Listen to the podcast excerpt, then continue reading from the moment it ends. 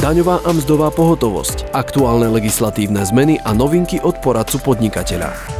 Poradkyne daňovej pohotovosti sa v praxi často stretávajú s otázkami podnikateľov ohľadom uplatnenia daňových výdavkov súvisiacich s používaním automobilov. Najčastejšie ide o spotrebu pohonných látok. Treba si odkladať bločky? Čo ak má podnikateľ viacero aut? Môže si podnikateľ sám vybrať spôsob pri uplatňovaní daňovej uznateľnosti? Aj na tieto otázky nám dnes odpovie poradkynia daňovej pohotovosti pani Nadežda Cigerová. Dobrý deň. Dobrý deň.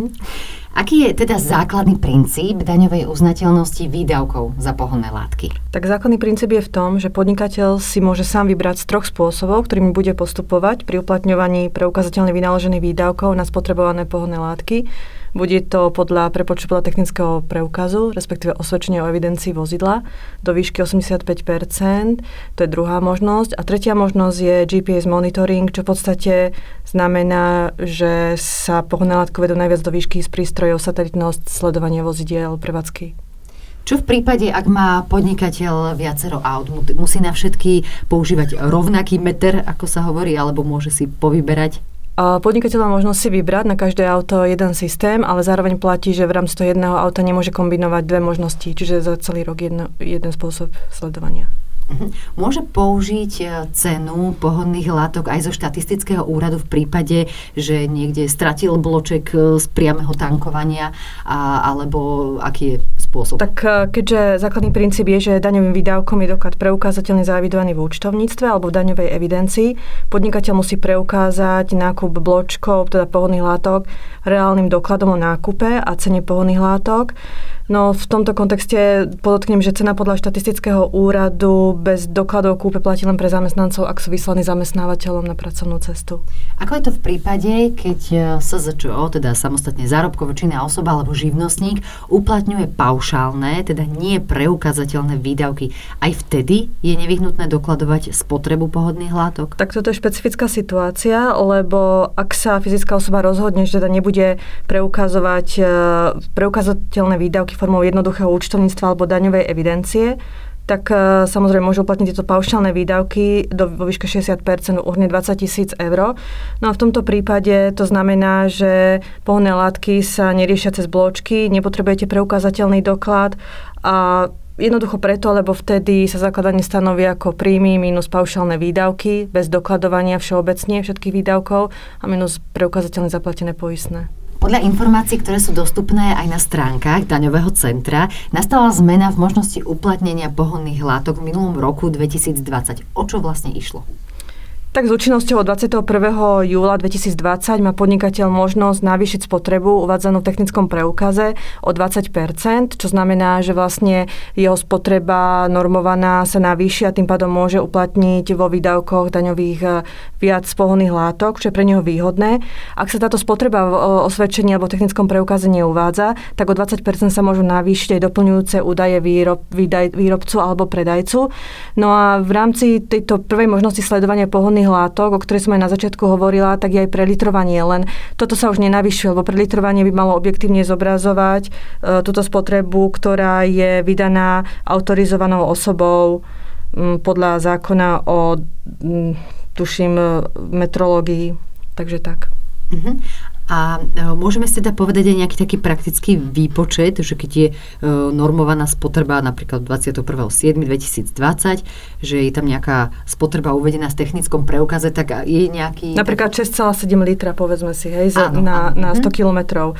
No tak e, vlastne z účinnosťou tohto dátumu sa vypočíta tak, že sa vynásobí 6,7 krát 1,2 potom delené 100, lebo tá spotreba je na 100 kilometrov, no a krát počet prejdených kilometrov, ktoré by mali byť teda e, evidované podnikateľom. Uh-huh. Ako postupovať v situácii, ak sa v osvedčení o evidencii uvádzajú rôzne spotreby pohonných látok? Lebo máme tam napísané, že v meste napríklad 7,3 litra na 100 km mimo mesta, 5,2 alebo kombinovaná 5,8 litrov na 100 km. No, čo, to je, čo s tým? To je zaujímavá otázka, lebo ešte k tomu možno doplním, e, že vlastne dokonca v dokladoch auta sa v súlade s nariadením Európskej komisie uvádzajú aj údaje podľa skúšobného cyklu a toto je tiež špecifická vec vec, takže daňovník s tým mal problém a pýtali sa aj na finančnej správe. No a podľa vyjadrení e, finančnej správy platí, že daňovník by mal pri uplatňovaní výdavkov na spotrebované pohonné látky použiť spotrebu uvedenú v osvedčení pre cyklus, ktorom je vozidlo prevádzkované, alebo kombinovanú spotrebu. A lebo v podstate daňová uznateľnosť výdavkov je vo všeobecnosti akceptovaná, ak preukazuje objektívne skutočnosti. Ak pri tzv. prelitrovaní skončí platnosť osvedčenia, napríklad 30. septembra 2021 a v danom zdaňovacom období nebude vydané nové osvedčenie, je možné na toto auto uplatňovať spotrebu pohonných látok podľa uvedeného osvedčenia až do konca roka 2021, respektíve aj v tom nasledujúcom roku 2022? Je to možné, lebo zákon nedefinuje väčšie, také bližšie špecifické kritéria vo väzbe na uvedené a preto vlastne daňovník si môže vybrať e, túto, tento spôsob sledovania pre rok 2021 pre celý rok a dokonca aj pre ďalší rok. No a bolo dotaz aj na stanovisko vlastne na ministerstvo financií, ktoré vyhodilo tento záver, o ktorom aj rozprávam, e, pretože vychádzajú aj z toho, že keďže zákon daní z príjmov neupravuje časové obmedzenie certifikátu, tak by to mohlo byť povolené. Dokonca aj niektoré autorizované spoločnosti, na, ktoré vykonávajú túto službu, vlastne nemajú časové obmedzenie platnosti certifikátu a takisto opakovanými meraniami vznikajú daňovníkom dodatočné nepodstatné náklady. Na začiatku ste spomínali tri typy uznateľnosti výdavkov pohonných látok pri aute, ktoré má podnikateľ v obchodnom majetku.